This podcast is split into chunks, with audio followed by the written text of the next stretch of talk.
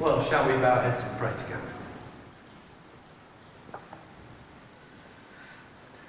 Heavenly Father, we pray that you will open your word to our hearts and our hearts to your word. In Jesus Christ our Lord. Amen. Well, it's really good to be with you again. It's been uh, some time since I was here, so uh, I rejoice that I can drive over to the West and, uh, and share worship with you today. And we're looking at the body of Christ. Body language. You can tell a lot from body language, especially when you're a preacher standing up the front of the church. You can have quite a lot of fun with that.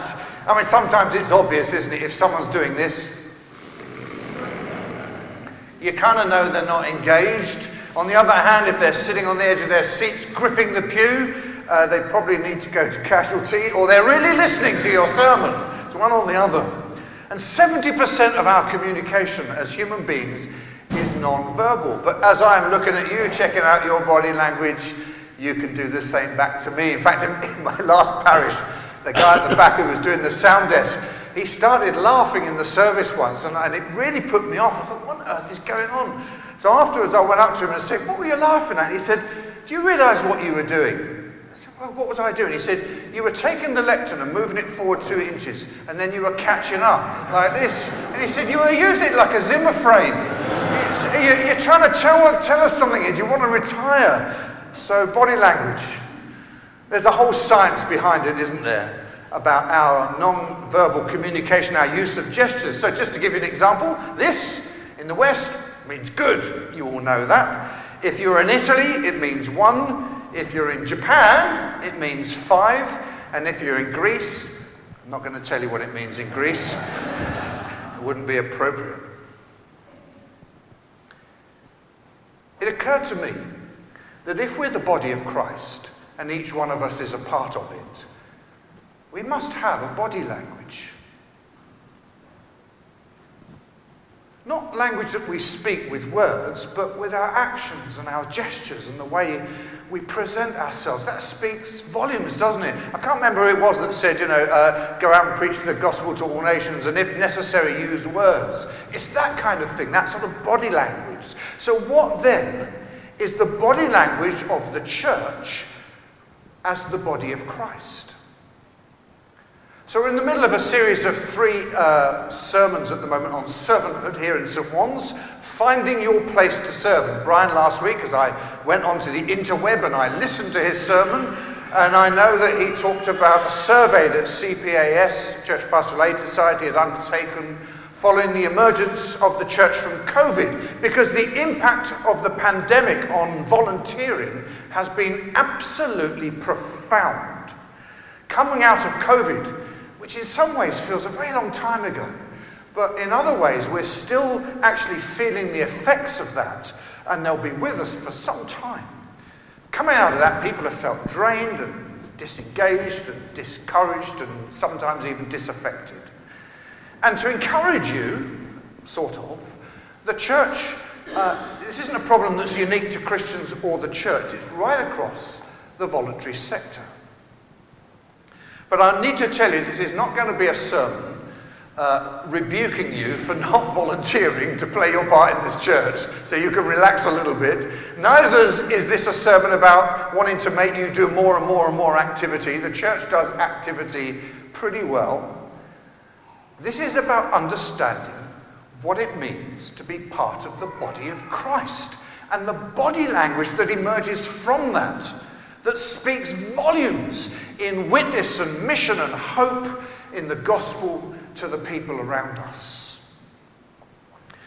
And you've got to understand the background to this passage. This is the church in Corinth.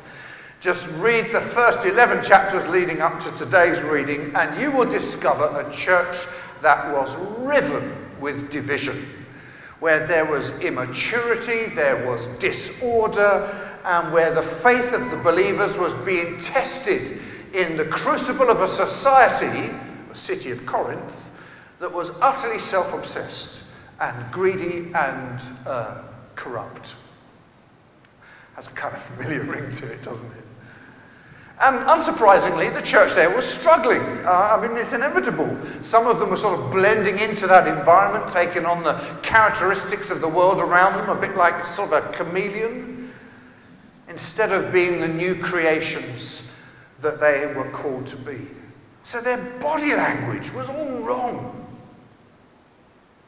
And the first thing to note when Paul speaks about the body of Christ is he says the body is a unit. Now, I was walking through uh, the market in town the other day, and I came to the fountain in the middle, as you do, all roads lead to the fountain, and there, floating in the water, much to my surprise, was a severed foot. Yeah, I knew that would make you laugh because it's kind of unusual, isn't it, when you're walking through town? And I had to do a bit of a double take, and there in the water was a severed foot. And, and you know how you sort of what? And then I realized what was going on, of course, it's Halloween. And someone thought that it would be fun to fill a fountain with fake body parts. Uh, now, one sense that was kind of funny, but another sense it was a couple of days after all the terrible things have been happening in the world, it just seemed deeply inappropriate to me, and I'm not sure the message that that sends to kids either, but that's another sermon for another time. Invite me back. But it's a reminder that we're not just separate body parts that come together haphazardly on a Sunday. You are not a severed foot. You are part of the body of Christ. Together we form one body. That means we are connected, we are related. We are all baptized in by one spirit into one body, says Paul, whether Jews or Greeks, slave or free. Now, that's not a throwaway comment from Paul either. You couldn't get much more of a diverse group in, in a, a Gentile city than that, with this huge multitude of gifts and abilities. And how easy it would have been for those differences to divide people and to become about us and them. In fact, that was happening in the church. You're not a severed foot. You belong. Part of our baptism, which is what Paul mentions, is not just about believing, it's about belonging. And in fact, often we belong long before we believe. That was the case for the disciples.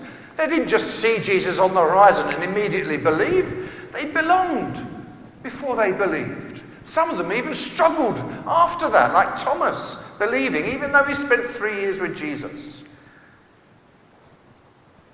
Faith isn't just about believing. Actually, it's not just about belonging either. It's also about becoming. It's about following. And I notice you've got two pillars here with believe and follow. It's about growing as the body of Christ. We are not separate body parts. And yet we often behave as if we are. God has brought this church together with all these amazing people in front of me. Most of you I don't know, or some of you I know. And you've all got amazing gifts between you. And please don't think about gifts just in terms of, you know, tea and coffee rotas or jobs to do in the church. The body of Christ is not about keeping the institution of the church ticking over. That's my job. of course, those things are important, don't get me wrong.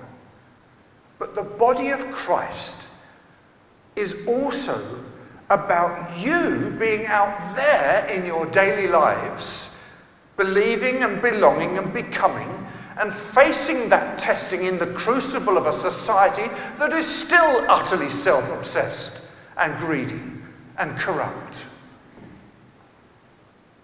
What then is the body language that you display as a Christian? What are the gifts that you bring to that world? Not just here in church doing all these lovely churchy things. How do you communicate that you belong to God and to your Christian brothers and sisters? Because when we belong to one another, we're also accountable to one another. One part of the body just went off as a severed foot and did its own thing with dis- complete disregard to the rest of the body. What message does that send? And that's why Paul says we are one body. If one part suffers, we all suffer because we're connected.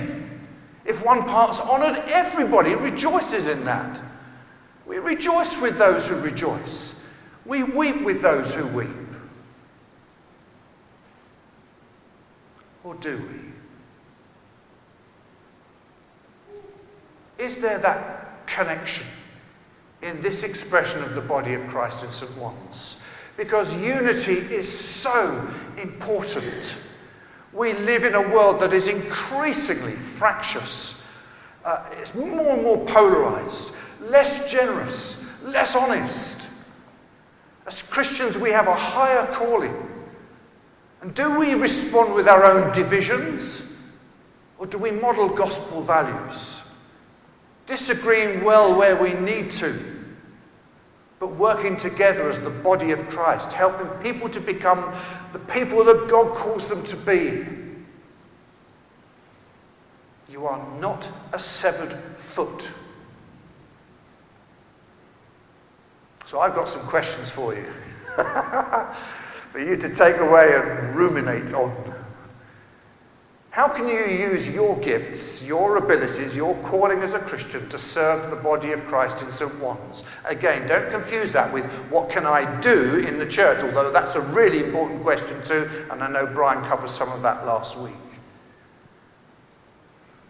What can you do not to prop up the institution of the church, but to nurture the body of Christ, to help heal and encourage and lift up others and make people feel that they matter that's all of that stuff Paul was talking about. You know, if the foot says to the hand, because I'm not a hand, I don't belong to the body.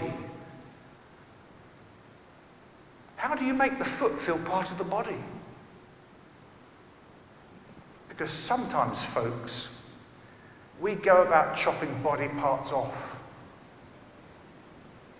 instead of building up the body of Christ. We diminish it and we cause pain and we sever you know, we're in the middle of the season of remembrance now. Do you know what the opposite of remembering is? It's not forgetting, it's dismembering. That brings to focus remembrance, particularly on Remembrance Sunday, when you consider all the suffering that war produces. Dismembers people, sometimes literally, and other times in terms of their community and families. But it's also something that we do as the body of Christ. We can dismember in the way we treat others, in the way we value what they bring to the body, in the stupid and unnecessary arguments and disagreements we have over trifling matters. We are the body of Christ. We are not a severed foot. Keep plugging that point. So, how can you use your gifts? Your calling as a Christian to serve the body rather than dismembering it. How can you help other people belong to the body of Christ? How can you encourage someone to become the disciple that God wants them to be? That's part of your role as the body of Christ. what does it mean to be accountable to one another? What is the body language of this church?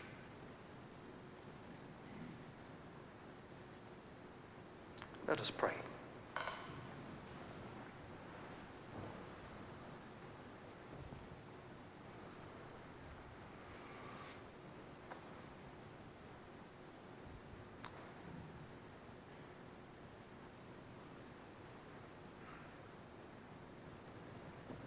We thank you, Lord, that you give us the great calling to be your body, your arms and feet, your eyes and ears. God, help us to remember that we are interconnected with one another, that you call us to unity, you call us to action. You call us to bring others not just to believe, but to follow. Lord, help our body language to be kind and loving and based on the fact that Jesus Christ is the head. We ask all these things in his name. Amen. Amen.